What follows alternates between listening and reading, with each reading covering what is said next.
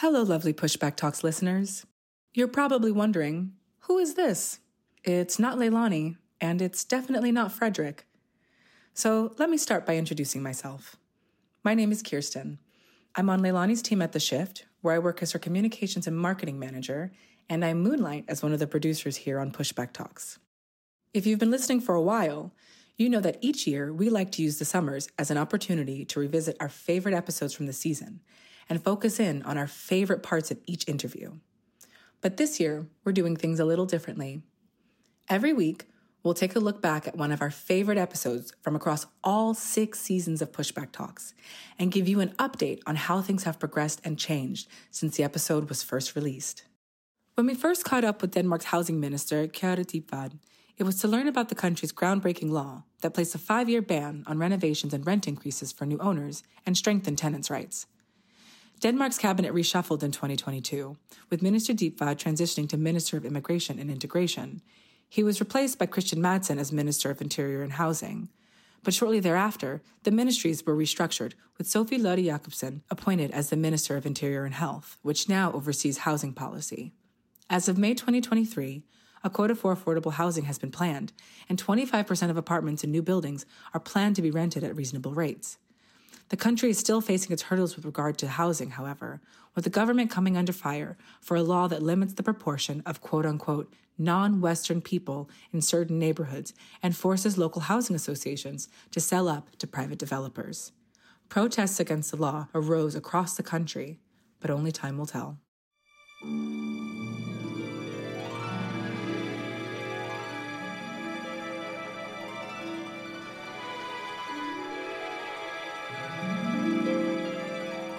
I'm Fredrik Gertten, and I'm the filmmaker.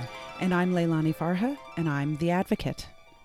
Welcome to Pushback Talks, and we're back again. Leilani, the other day there was some great news coming out from the United States, and it's about language. President Biden said that housing is a right. That's what you've been stating for a long time. How did you feel when you read that? One does not take lightly when the President of the United States says that housing is a human right. This is a huge step for that country, but also for the world. Why is language so important for you? I think language uh, gives permission. It, it's like opening a door that allows for people to feel like, hey, right, I do, I do have this right. The president said so it also encourages other governments to go down that path, in my opinion. It creates a culture. But language is great, but legislation is better. And there is actually a country here on the other side of the bridge called Denmark. I mean, I'm in Sweden, Denmark. I can actually see it.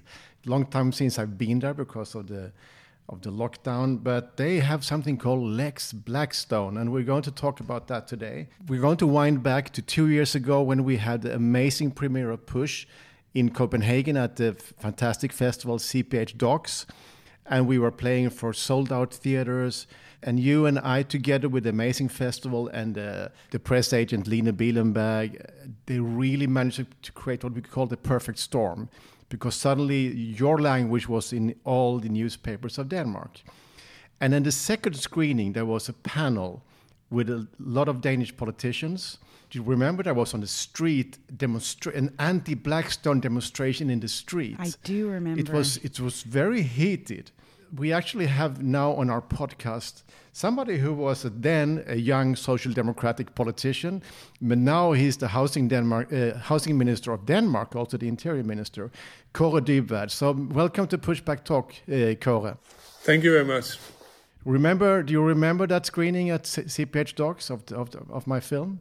Yes, I remember it uh, very clearly, and uh, also the discussions we had afterwards, and all in the atmosphere in the streets, and also at the time, uh, uh it was a heated debate uh, in uh, in Denmark about housing regulation, and it was just, I think, half a year before our general election. So, so that was very intense period also for me. It was, and, and I remember that your predecessor, uh, then a much more neoliberal, uh, you're a social democrat, your predecessor as a housing minister, he said something like, Yeah, you know, uh, there might be a problem in New York or maybe in London, but not in Copenhagen, he said. And then, like 50% of the room was just standing up and shouting. You know, it, it was kind of a very strong reaction. Remember? Yeah, yeah, I remember uh, quite clearly, and and uh, and what I think much of uh, of what people reacted on was that that we actually had some very uh, difficult cases in where Blackstone was entering uh, Copenhagen, buying up uh, large properties where, where you had very low rent uh, apartments, and and I think some of the people there were also the people who were living in in those apartments around the city center. Yeah, there, was coming to almost every screening we had in Copenhagen. There were lot of tenants coming from houses bought by by Blackstone, and and the stories coming from them was quite intense. You know, this kind of stories that people knock their door and say we want to change windows. Yeah but the other landlord changed window, windows eight months ago. No no we want to go we're going to change your windows. So there was all this kind of very aggressive way of trying to do renovations so they could push up the rent when did you when did you see this problem the first time how did when did you understand how aggressive this was well, in, in, our legislation, we had a paragraph from the 90s where Copenhagen was a worn down uh, industrial city. I think maybe as Swede, you you might remember that time. Copenhagen was almost bankrupt as a city, uh, and and we changed the legislation back then so that you could make a large renovation of apartments and then uh, and then push up the rent uh, and that was meant to be maybe a 50% increase when people moved out. But then through the the decades uh, since the 90s it has been used more and more aggressively uh, and then when we saw mm, some of the international uh, investors, uh, Blackstone as the most aggressive, but also others from, from the UK and from the US, then it came to a whole new uh, level. Uh, and I got uh, letters from uh, mails from, from people who had their rent pushed up by, by 200% and, and, and other crazy stories about also construction workers entering people's bedrooms at uh, at uh, half past six in the morning and all these stories. And and of course it was part of a of a way to to buy up apartments. And then because you have to get people to move to make these very profitable uh, renovations and they used all the methods they had to to get people out of the apartments so they could push up the rent after renovating and then uh, get new uh, uh, tenants in. And, and usually the tenants who came in were people who who were unaware of of Danish housing regulation. For example, they they had many from embassies around the world, and then just you know paid the price whatever high it was. I have to admit that when I understood that Push the film would be screening as its world premiere in Denmark, I actually didn't know that Blackstone and other big asset management firms, etc., were active there. Uh, but of course, when I realized that Push was going there, then we started to do some research, and of course, I figured out that there were these protests going on, and and this pattern that I had seen in so many other countries was in fact, I couldn't believe it actually that it was in fact playing out in Denmark and in Copenhagen specifically. Um, I mean, I think you'll recall I, as UN rapporteur, I wrote a series of letters, including a letter to the government of uh, Denmark. Uh, you were not minister at the time, um, and uh, expressing my concern because I was seeing this global pattern. Um, but it did surprise me that it had taken hold in, in Copenhagen to the extent that it had. But one thing you said that I really think is so important, and I, I, I it, it's the same narrative I have, which is we have in place laws and, in fact, a whole paradigm that may have worked in the 90s, but we're in an entirely new landscape now and those things aren't working now and they're being taken advantage of and and and I really like what you said about that because I think we are in a new era and I think you've recognized that w- through your law um, which is which is very cool and really important. Well, I agree with that. Um, especially in the Nordic countries, we had uh, some three or four different uh, periods of housing regulation where the period between start 90s and until a few years ago uh, there was a, a, strong confidence in, in market solutions and also in in leaving uh, some of the need for uh, leaving all of the need for, for, for affordable housing to to the social housing uh, associations and non-profit associations, and then and then letting the market take rest of it. And, and I think that's that's that uh, made a very difficult situation in, in the Nordic capitals and, and also uh, in Copenhagen, where, where you have some 20% uh, that is non-profit housing associations, and then you would have 80% market uh, housing, and, and that's what we challenged with our legislation, saying that the old housing, uh, private housing uh, um, estates, uh, those should be regulated, and we should keep a strong and tight regulation so that it's possible for people who have normal jobs to drive the buses in Copenhagen or who who's uh, who's working in the kindergartens or in the shops uh, uh, at the counters. They they should also be able to to live close to that job. They shouldn't. on top of a low wage, also have one and a half hour commute to get to the to the place they work, and, and that's very important for us to to reinstate that principle in the way that we plan our cities. I, I think what you just said uh, it's a very simple sentence. You said that it's important that also nurses and bus drivers and people who work in shops have the right to live in the city. It's a very simple sentence, but it's actually very radical. It shouldn't be radical because it's like this is how we remember that cities were. But I mean, when we've been around the world, we see nurses, teachers, bus drivers, taxi drivers, they are all commuting into the cities to work. They don't they can't afford to live there.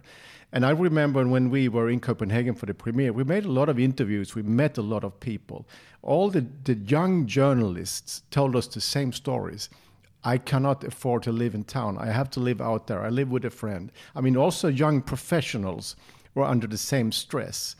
So, I mean, you're, I mean, I've checked you. You were 34 when you were in the panel. You're 36 now. So you're, you're also kind of closer to, to that generation who is not so safe because the older generation must sit a little bit safer.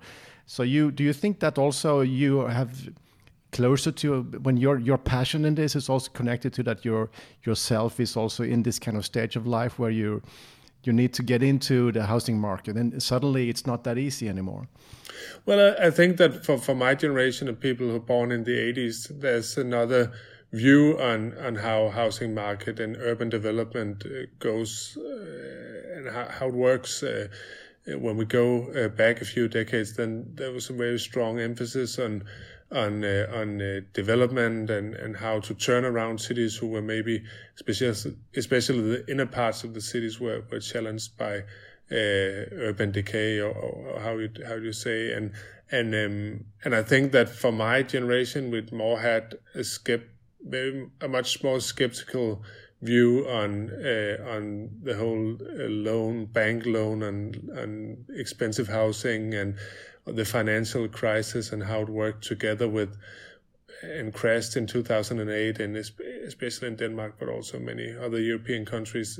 We've seen uh, severe uh, consequences from that, and and people uh, losing their houses, losing their jobs, and banks going bankrupt because they they uh, they made all these crazy investments. And I think it's it's been part of of of the of the upbringing that we had and and and the and the and the way we we view uh, urban development is also uh, is also influenced by by those experiences in in the in the financial crisis. And I think that's why people uh, have a much more strong support for for for demanding uh, non-profit housing in urban development. And for keeping old uh, cheap private apartments regulated and and for keeping prices down on co-op housing which is also a very large part of Copenhagen housing as in Sweden also uh, and we're fighting a, a very strong or fierce uh, battle to keep uh, those housing prices uh, somewhat low.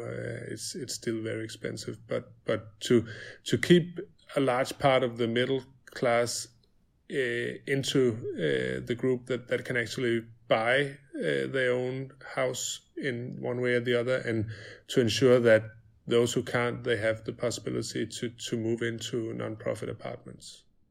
I, this makes me want to go back to our days two years ago in Copenhagen, Leilani. Uh, the Canadian embassy invited us for lunch, and they also had invited some key players of the Danish uh, business life, and they were all in the in the real estate business. And there was only one empty chair that somebody who had promised to be there, and you can guess, Kåre, who it was. It was Blackstone. Didn't show up. Jansson, Nils Jansson. Yeah. yes. So they, he didn't show up when he understood the, what the film was about and when Leilani had started to speak. But remember, Leilani, you were sitting with somebody, I should maybe mention the name, but it was from some very heavyweight player in, in your country saying that it's not a human right to mid, live in the middle of, of Copenhagen. Leilani, I remember, so you lost a little bit of your beautiful face for a while. yes, that was a very tense conversation because. Uh, I mean, as you said, uh, Fredrik, it is a radical, for some reason, it's become a radical idea that people who make our cities work should actually live in those cities I mean, how that's become radical, I don't know. But this gentleman was saying to me, you know, human rights don't say that you have the right to live in city center. Um, and so we got into a big debate about that and about the merits of having teachers firefighters, police officers, nurses living in the city. And while it there may not be the right to the city, there may not be a human right to live in city center, there is a human right to remain in a unit that you're living in and to not be costed out of your unit and basically forced out by escalating prices. That is a human right because affordability is a key component of the right to housing. And so, enacting legislation to protect that, the ability of people to stay in their homes, is super important and is consistent with the right to housing. That's what I argued. Kåre, just a quick one. Uh, when you when you entered into the into the government uh, two years ago, the letters from Leilani about Blackstone landed on your table to to answer. And you were one of the the ones who actually did the work. The Swedish government hardly answered at all. So I mean, and other governments, the, the American government certainly didn't answer. So, what did you think when you saw those letters? Well, I think that it is uh, a very important uh, uh uh, focus uh, to, to have in all of uh, of uh, cities around the world where, where people are getting pushed out uh, and and I and we and we ran to that election uh, on some of the the issues that you brought up in your film and and that was that was debated around also in Copenhagen both because of your film but also because of of of the new players on the Copenhagen housing market especially Blackstone. And so so that was that was in line with with what I thought, and I think also I answered it. I don't remember exactly what I wrote in that answer, but but I think we did, and, and we were working at that time in making a proposal for legislation that was uh, strong enough to uh, to push out uh, or to to make some of the most aggressive investors stay away from Denmark, uh, and and also to to send a warning to some of we, we still have many uh, Danish, especially pension funds, and also many Scandinavian uh, investors, uh, big Swedish and Norwegian uh, housing uh, asset managers uh, who who who are in Copenhagen, but also to send a warning to them that that if you misuse some of this legislation, which is not it's not detailed into every small sentence so so you can always find some ways to if you if you care uh, so little about people who live in the apartments you can find a way to to make uh, fast money on it. So so that was the double side of that legislation and that was what we were preparing at the time when when I uh, when I answered the letter from you. And then you started up a parliamentary committee straight off. That was almost your first move yeah, we we did that before the election. We we forced because of the debate. We we we managed to to get the former government to put down that committee also because they wanted to they wanted to not have that debate and and uh, but but there were uh, three uh, uh, experts who were who were uh, making a, a strong case and or analysis on, on on the situation with this specific paragraph. And what they uh, concluded was that that usually they double the rent in in in our capital area.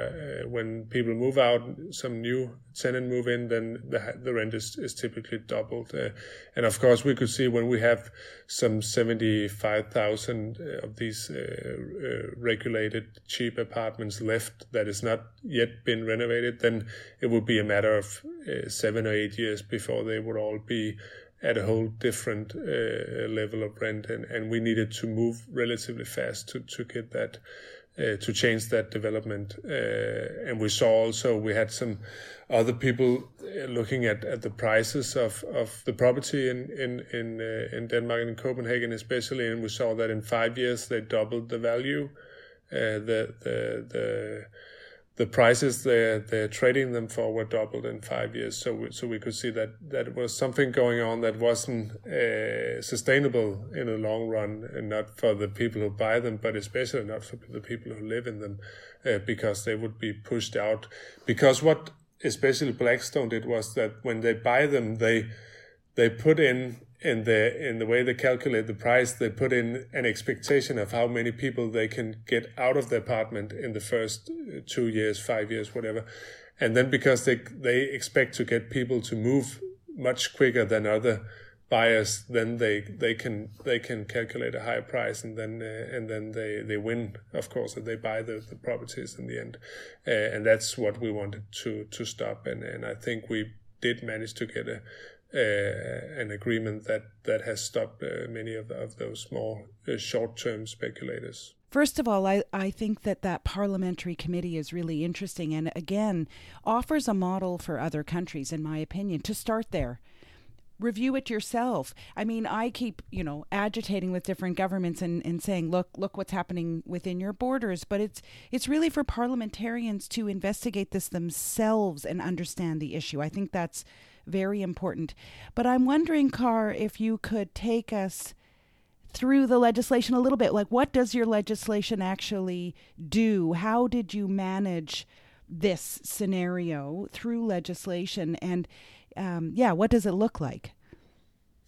Well, there's there's three uh, main parts of it. Uh, uh, there's one part uh, that's strengthening tenants' rights one part making it making the the renovations more uh, climate friendly, but also thereby more difficult to make. And then there's one part uh, making uh, it impossible to make renovations and double the rent within the first five years that you own the property. So if we start with that last one, then then that's that's been the most debated one, and, and the right wing parties, or most of them, uh, were were fiercely against uh, making this a five year. Originally, I wanted a ten year uh, uh, ban on, on on this renovation and and housing. Uh, but what the compromise was uh, a five year uh, period, and I think also that's going to work. What we've seen since we put that in was, is that that uh, the property prices has fallen about eight to twelve percent, and and that many of the well-known aggressive uh, investors uh, don't invest in Copenhagen anymore. Uh, but still, we have pension funds and we have uh, Swedish investors, especially uh, who, who, still invest in, in, in, in Copenhagen. But but there's been a push towards building, constructing new uh, properties and less buying old properties, and and that's just actually what we want as a government because constructing new property is, is more does add new apartments even if they're expensive it, it does add a new apartment so that that the demand is is better met. Uh, so that's one part. That's that's a five year ban on, on on making this rent increase. And then we strengthened uh, tenants rights by a series of new uh, measures. One one is uh, is that you can't offer people money to move out of the apartment. We saw a lot of tenants, uh, and I heard a lot of people writing to me about how they tried to buy everyone out of the apartment, and people felt compelled to, to take the money and get out of the apartment. But in Copenhagen, even if you get uh, like uh, 30,000 uh, euros for moving out of your apartment. You can't buy anything with that money. So it does leave people without a home. Um, and we we tripled the fines that you get when you when you uh, when you don't uh, comply with uh, with housing boards recommendations and we uh, made a, a, lot of other smaller uh, changes that is very uh, in, down in the paragraphs, but does make difference. For example, you every tenant in an apartment gets to know what the other tenants pay in rent. So so uh, so you have a transparency, uh, which of course worked. The the non-transparency situation worked for for the landlords especially and then we we made new demands on on the climate standard, the energy standard of the building. So when they renovate, they have to use more of the money, uh, most of the money, on getting uh, climate friendly buildings, uh, and of course that's that's also working for the tenants because it's uh, it's pushing down the the the the cost for, for heating the houses. Uh, so so that's the, the three main parts, uh, and and especially the the five year uh, ban on, on housing uh, increase after you buy an apartment. That's been very de- debated. And obviously very successful because if the these companies say it's not so nice to invest in, in, in Denmark anymore, it's like it's like you are actually freezing in this kind of this very destructive energy that is entering into many markets. And I know, I mean, Sweden, our your neighbor country, we have this strong social democratic traditions, really taking care of people. You know, we have the feeling that we that we are defended and protected. But suddenly we could see that our old systems have also has eroded. And as you mentioned, that these new entities coming into our our our homes they were not on the housing market before. They are like it's they're all financial driven uh, groups. And they're looking for loopholes.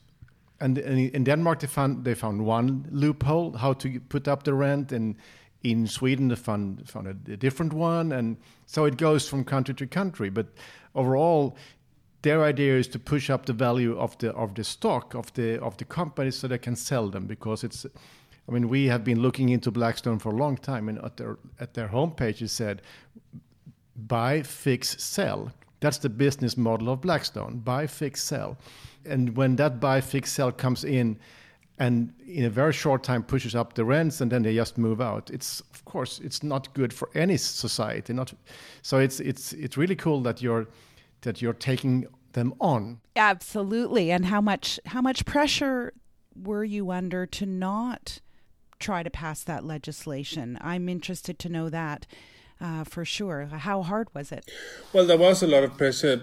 Of course, parliamentary pressure from, from the right wing parties, or most of them. We did get one of the parties into the agreement. That's what made it viable on the long run because then they can't turn it around when if if they get a majority. But but also from the pension funds association, which is a bit of a a more uh, special situation for me because Social Democratic Party in Denmark also has have always been strong tied to labor unions and labor unions are in control of pension funds so so that was a bit more delicate uh, but but they were quite fair in their critique or, or keeping on more sort of. Uh, they weren't pushing out fake news and and making uh, these kind of propaganda moves. But but but then there was the financial sector and the landlords associations, and those two were the most aggressive, and and they were trying to push the discussion into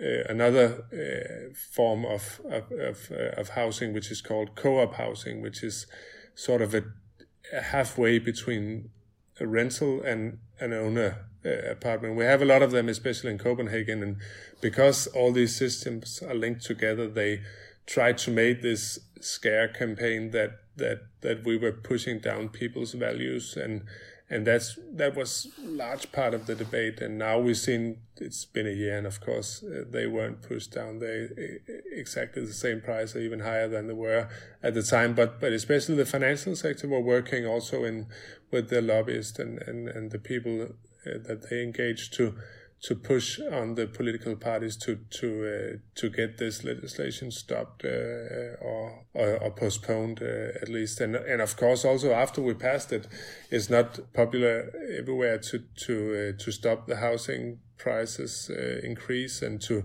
especially on, on property. When when we've seen this 8 to 12 percent decrease in prices then of course some of uh, some of the people who represent those values there they're complaining about it, and and um, but but I used to say that that they had a double in in their price in five years. So so I think that in it's only if they bought just one year ago then they lost something. If if they had the the property longer, then they still have still have a, a very strong business case in those properties. The the billionaires of America became twenty five percent richer 2020 and i guess also the billionaires of denmark made the same so I mean, we shouldn't pity the the rich right now.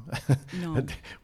But one question that journalists always ask me when I'm saying that I agree with rent caps or that I agree that uh, rents shouldn't be raised, you know, over periods of time, rent freezes, that sort of thing, they always say to me, well, won't that mean that landlords will let their buildings fall into disrepair because they can't recoup the cost of the repairs or renovations or upgrades. What and and in light of your legislation, which also says that um, buildings should be moving toward green renovations. Um, what's your response to that? Well, we also heard that a lot, uh, but I think that people, uh, it didn't it didn't resonate that much in population in the media because I think that the people don't see it uh, in the they you never visit someone in, in Copenhagen who has these uh, uh, worn down apartments, there's there's very few of them left, and and maybe of course there is a risk that some of the apartments are renovated less than they used to be, but I'd also say that some of them were renovated too much and with a with a too high frequency. Uh, I think that of course, as a landlord, you should you should be able to keep them in a good standard, the apartments, and and you should also be able to get those money back from from the people who lived in them. But that was just not the case, and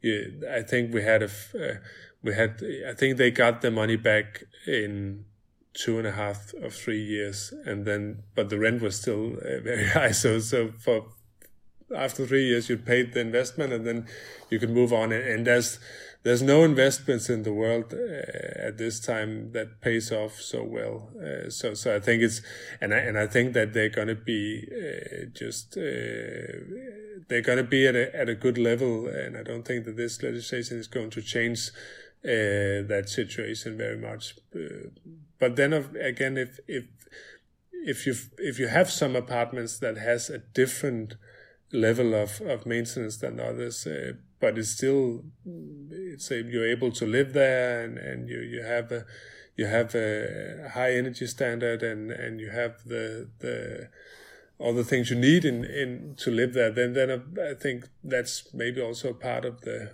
a diverse housing market that, that you don't need perfectly maintained and renovated apartments for all people. Some if you're a student, then you can live some years in something that is maybe at, at a bit less maintenance. Yeah. Good answer. now I'll use I'm going to just quote you from now on when I'm asked by journalists. yeah, that's fine. I did live as a student in one of those apartments. Me so. too. we had a, a, few weeks ago, Leilani and I was part of a panel uh, at the progressive group of the, the, the European Parliament.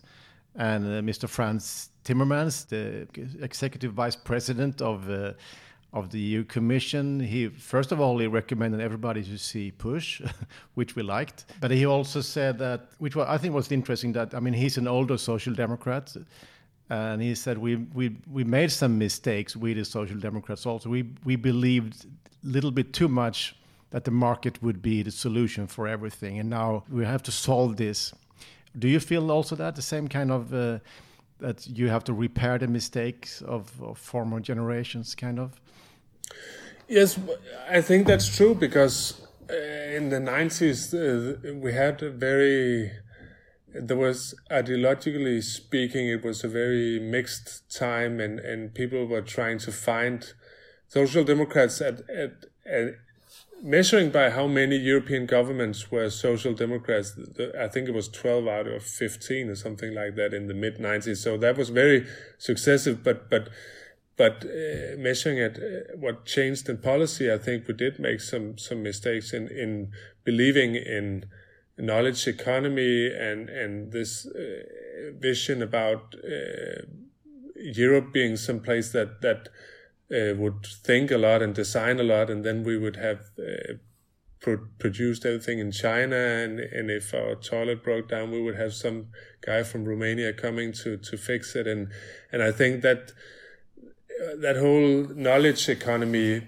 that that vision of society was wrong because it emphasized people with uh, long education and uh, high uh, salaries, uh, and it it sort of lost track of all the other people who who needs to be there to make society viable and, and sustainable, and people driving the buses and the people in our hospitals and all the other, not only the doctors but also those.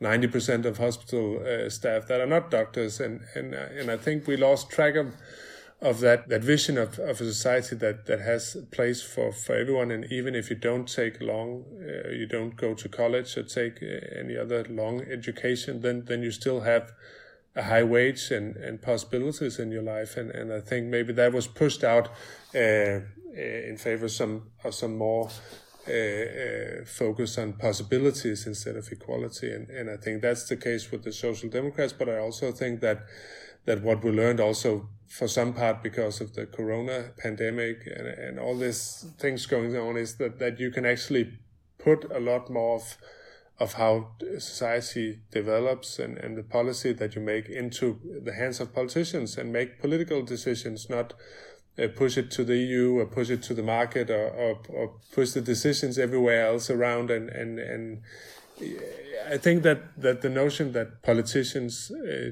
make political decisions and, and we are responsible for those, I think it's it's been giving a, a lot more uh, room in, in, the in the past uh, two or three years, at least uh, with, with the people I discuss uh, from the social democrats around around Europe.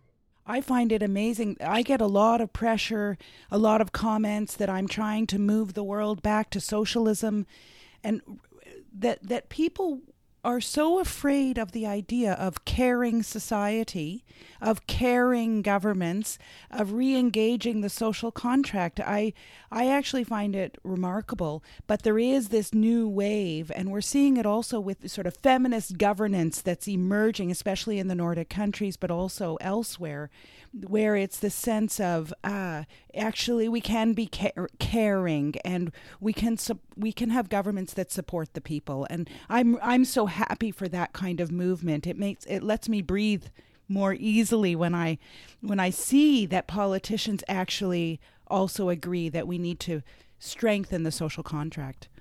Mm. So, what, just one final question to you. Kåre, Minister of Housing in Denmark, Kåre Dybvad. So, what is your advice to your your colleagues in in the rest of Europe? I mean, to to the colleagues here in Sweden, because you in Berlin are ahead. Well, I think that Leilani's uh, point about making a, a, thorough work before you go into the, the legislation phase is very important. So we need parliamentary commissions or expert commissions or whatever tradition you have in each country is different probably from country to country but i but i think that helped us a lot that we had this uh, 200 pages report to to uh, to stand on when we uh, when we came with our proposals uh, uh, back uh, some years ago and and i think that um, that people should be aware that there are very uh, strong interests uh, at stake, uh, especially for, for, as I mentioned, the financial sector was very skeptical of, of our proposal, and and you're getting in a fight with some of the some of the big players in, in traditional politics. But but I think that what when we discussed it also in the government, I think we also always had the we always had the the view in it that that we were uh, proposing legislation that that most Danes uh, agreed in, and we think one thing is that that we think that thought it was the right thing to do, and that's why we started it. But also that that most people agreed with us. Also, people who who vote for uh, center-right parties, they, they also thought that, that Blackstone and, and the representatives they had in Denmark were going too far. So, so I think that was uh, that was one thing that that I always kept in mind. We were about to lose this whole case because some of the other parties in Parliament were were were were changing. Also, some of them, one of the parties who brought us into power and who's supporting us as a government, usually they they were skeptical about this uh, this legislation. But but I think that that that's very important to, to remember that most people uh, see the reason behind having cities where all sorts of people can live, uh, no matter uh, how much uh, you earn, and and most people see see reason in in in not making fast profits on buying and selling property because. Uh, well, I think at least in in in in the Nordic countries, uh, but also maybe in, in most of Europe, we have this one notion from from the social democratic and workers movement that that you should always push society towards uh, earning more on your work and earning less on owning money. So so if we could do that uh, slowly but gradually, uh, I think that was that would be uh, a strong positive force. And I think that that uh, restricting uh, fast money on property is one uh, one tool to get there, but the overall development of making people earn more on their job and less on their on their on their property and their assets. I think that that's very important to always keep in mind when when you make political decisions. Cool. That's a very good message to your colleagues out around Europe and of course out also in Canada or other countries that needs uh, inspiration. And I tell you also, Minister, that we we were uh, we've been contacted by a Danish uh, entrepreneur in the housing sector, Rasmus Nørgaard, and he he bought for Christmas. He bought. Uh, like 200 licenses of the film to send to all his co-workers because he wanted them to see the film and he's probably not one of your voters anyway so i mean also i don't know but i mean also in that sector there are people who who can have a who can also oppose this kind of hit and run uh, tactics that, that Blackstone are more typical of. At least the people who build the houses are voting for Social Democrats, but I don't, don't think that people who own the houses no. are voting for us. Not all of them, at least. No, that's okay. There are not so many. so Leilani, uh, this was Pushback Talks, and um, so what we do we need to say now? We don't have any money. Support us on, on Patreon.com. The way we Pushback always end. Talks. Every, every episode ends the same way. Please support our podcast. We do this with no resources. And today, again, thank you to CPH:DOX, the, the, the best documentary film festival in the world, seated in Copenhagen where we had a world premiere of Push. And with the love and the passion of that festival, we, we reached out to tenants in Blackstone homes and to journalists and to politicians that actually in the end landed in this podcast episode today. Isn't that cool, Leilani? It's very cool. Copenhagen has a special place in my heart now from my experiences. Just amazing. Thank you, uh, Kåre Dybvad, for, for taking part in, in Pushback Talks. And, and let's hope we can meet in Copenhagen one day and, and, and update this um, because it, this, the story, history is not over. It will continue. Oh, you're very welcome here. And thank you for inviting me. Thanks so much. Thank you, Leilani. Now it's time for you to, I guess, walk the dog or something. Or something. okay. Take care. See you soon. Bye. Thank you. Bye. Pushback Talks is produced by WG Film. To support the podcast, become a patron by going to patreon.com slash pushbacktalks. Follow us on social media at make underscore the shift and at push underscore the film. Or check out our websites, maketheshift.org, pushthefilm.com, or breakingsocialfilm.com.